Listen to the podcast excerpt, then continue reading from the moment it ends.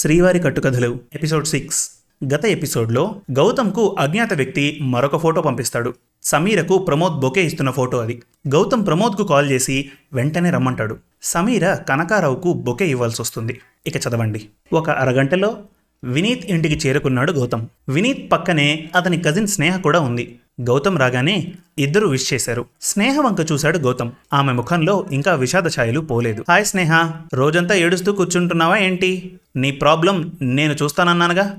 ఇంకా ఏంటి? కమాన్ చీరప్ అన్నాడు గౌతమ్. ఒక పేలవమైన నవ్వు నవ్వింది స్నేహ. నా లైఫ్ మొత్తం నాశనమైంది గౌతమ్. సందీప్ నన్ను వదిలేస్తానంటున్నాడు. ఏడుస్తూ తన ముఖాన్ని చేతుల్లో కప్పుకుంటూ లోపలికి వెళ్ళిపోయింది స్నేహ. ఆమె టెన్త్లో గౌతమ్ క్లాస్మేట్. వినీత్ ఆమెకు పెదనాన్న కొడుకు. ఏంటిది వినీత్? తను మరీ ఎక్కువగా బాధపడుతోంది. ఇది పెద్ద సమస్య కాదని సందీప్తో నేను మాట్లాడతానని నిన్న రెస్టారెంట్కి తీసుకుని వెళ్ళినప్పుడు తనకు చెప్పాను. కన్విన్స్ అయినట్టే అనిపించింది. ఇప్పుడు చూస్తే నిన్నటికంటే డిప్రెస్డ్గా కనిపిస్తోంది. బాధగా చెప్పాడు గౌతమ్. ఏం చేద్దాం గౌతమ్? నిన్న రాత్రంతా ఏడుస్తూనే ఉంది.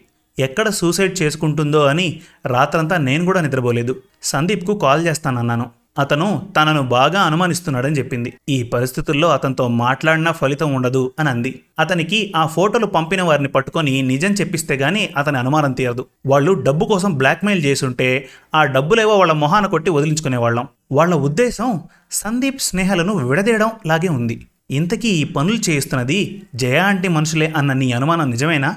అన్నాడు వినీత్. ఖచ్చితంగా వాళ్ళే అనిపిస్తోంది. రుజువులు దొరికితే పోలీసులకు అప్పజెప్పచ్చు. మరో రెండు మూడు రోజుల్లో ఆధారాలు దొరుకుతాయి. ప్రమోద్ కాసేపట్లో ఇక్కడికి వస్తాడు. ఇంకొన్ని వివరాలు అతని దగ్గర నుండి తెలుసుకోవచ్చు అని చెప్పాడు గౌతమ్. ఇంతలో అతని ఫోన్ మోగింది. ప్రమోద్ నుండి కాల్ వస్తోంది. నేను జూబ్లీ హిల్స్ చెక్ పోస్ట్ దగ్గర ఉండే ట్రాఫిక్ కానిస్టేబుల్ని మాట్లాడుతున్నాను. ఈ మొబైల్ ఉన్న వ్యక్తికి ఇప్పుడే యాక్సిడెంట్ అయింది. పక్కనే ఉన్న నర్మదా హాస్పిటల్కి తీసుకుని వెళ్తున్నాం. లాస్ట్ కాల్ మీ నెంబర్ నుండే వచ్చింది కాబట్టి మీకు ఫోన్ చేస్తున్నాం. అతని గురించి మీకేమైనా వివరాలు తెలుసా? అడిగాడు అవతల వ్యక్తి. కొంతసేపు మాటలు రాలేదు గౌతమ్కు. My God! నేను సరిగ్గా పది నిమిషాలు అక్కడ ఉంటాను. అతని పేరు ప్రమోద్. అతని భార్య పేరు శాలిని. అతని మొబైల్లో ఆమె పేరుతో చెక్ చేయండి. ఆమె నంబర్ ఉంటుంది.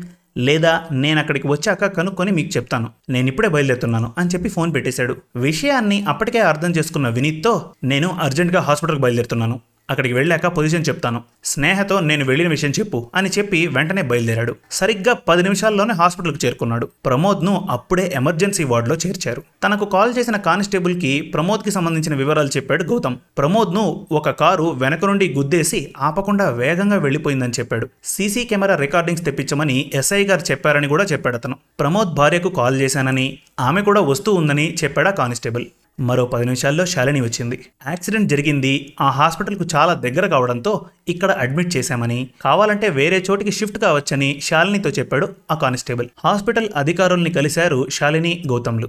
పరిస్థితి క్రిటికల్గా ఉందని ఈ టైంలో షిఫ్ట్ చేయొద్దని చెప్పారు వాళ్ళు. భయపడక శాలిని ప్రమోద్కి ఏం కాదు. ధైర్యం చెప్పాడు గౌతమ్. గౌతమ్ నీతో ఒక విషయం చెప్పాలి అంది శాలిని. పక్కనే ఆ కానిస్టేబుల్ ఉండటంతో అలా నడుస్తూ మాట్లాడుకుందాం అంటూ కదిలాడు గౌతమ్. అతన్ని అనుసరించింది శాలిని. కూల్ శాలిని ఆ ఫోటోల విషయమేగా? వాటిని నమ్మద్దు. స్నేహ ప్రమోద్లు జస్ట్ ఫ్రెండ్స్ చెప్పాడు గౌతమ్. వాటి గురించి ప్రమోద్తో ఇదివరకే మాట్లాడేశాను. ఈ విషయంలో ఐఎమ్ వెరీ క్లియర్ నాకు ఇందాక ఓ ఫోటో మెసేజ్గా వచ్చింది. అంటూ ప్రమోద్ సమీరకు బొకే ఇస్తున్న ఫోటో చూపించింది. గౌతమ్ ఏదో చెప్పబోయేంతలో ఆ ఫోటోను నువ్వు నమ్మలేదని నాకు తెలుసు. నేను కూడా అనుమానించలేదు. ఈ ఫోటో నాకు పంపిన వాళ్ళు వెంటనే కాల్ చేశారు. ఇది యాక్సిడెంట్ కాదు. గౌతమ్ చేయించిన మర్డర్ అటెంప్ట్. పోలీసులతో కూడా నీకు అతని మీద అనుమానం ఉన్నట్టు చెప్పు. లేదంటే నువ్వు గౌతంతో కలిసి ప్లాన్ చేసావని నమ్మిస్తాం. పోలీసులకు కూడా ఈ ఫోటోను పంపిస్తాం అని చెప్పారు. చెప్పింది శాలిని. అదిరిపడ్డాడు గౌతమ్. ఎంత కుట్ర జరుగుతోంది? జయ ఆంటీని తక్కువగా అంచనా వేశాను అన్నాడు. భార్య మీద అనుమానంతో మీరు ఇలా చేయించినట్లు ప్లాన్ చేశారు. ఈ రోజో రేపో పోలీసులు మిమ్మల్ని అరెస్ట్ చేయొచ్చు. ప్రమోద్ స్పృహలోకి వస్తే సమస్య లేదు. అంతవరకు మీరు తప్పించుకొని తిరగడం మంచిది అంది శాలిని. Thank you Shalini. ఒక రెండు రోజులు తప్పించుకొని తిరుగుతాను. నా ఫోన్ కూడా ట్యాప్ చేశారేమో. నువ్వు సమీరను కలిసి విషయం చెప్పు అంటూ బయటకు వెళ్ళిపోయాడు గౌతమ్. అతను ఎక్కడమ్మా? ఒంటరిగా వస్తున్న శాలినిని అడిగాడు కానిస్టేబుల్. ఆకలిగా ఉందట భోజనం చేసి వస్తానని చెప్పి వెళ్ళాడు చెప్పింది శాలిని. ఇక్కడ జయ ఆంటీ వాళ్ళ ఇంట్లో కనకారావుకు బాగా సన్మానం జరిగింది.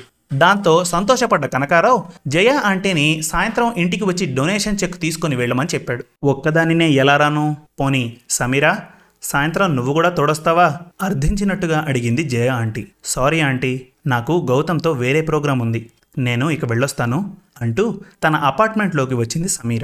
ఇంట్లోకి వెళ్ళి బెడ్ మీద వాలిపోయింది. జరిగిన సంఘటనలన్నీ ఒక్కసారి మననం చేసుకుంది. తను ఎందుకు ఇలా ప్రవర్తిస్తోంది? గౌతమ్ లేట్గా ఇంటికి వచ్చాడనే కోపంతో ఆంటీకి దగ్గర కావడం ఏంటి? తెలిసి తెలిసి ఆ విషవలయంలో ఇరుక్కోవడం ఏంటి? ఆ కనకారావును ఆంటీ మాటి మాటికి బావగారు అనడం ఏంటి? అతని ఎదురుగా అక్కడికి వచ్చిన వాళ్ళు మాట్లాడే మాటలు జుగుప్సాకరంగా అనిపించాయి. అయినా తను అక్కడే ఉండిపోయింది. ఇంకెప్పుడూ అలా చేయకూడదు.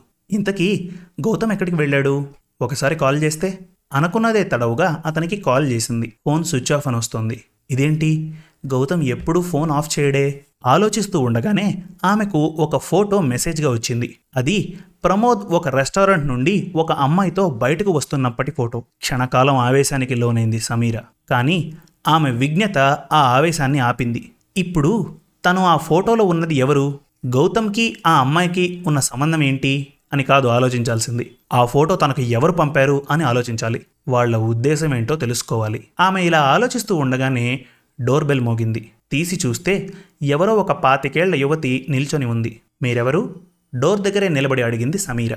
ముఖ్యమైన విషయం మీతో మాట్లాడాలి. ఎదురింటి శాలిని ఫ్రెండ్ని మీతో ఒక విషయం చెప్పాలి అంటూ లోపలికి వచ్చి డోర్ వేసిందామె ఆశ్చర్యంగా చూస్తున్న సమీరతో ఇంటి ఆంటీకి తెలియకూడదు. అందుకే డోర్ వేశాను ఇలా వచ్చి కూర్చోండి అని అందామె. శ్రీవారి కట్టుకథలు ఎపిసోడ్ సెవెన్ త్వరలో.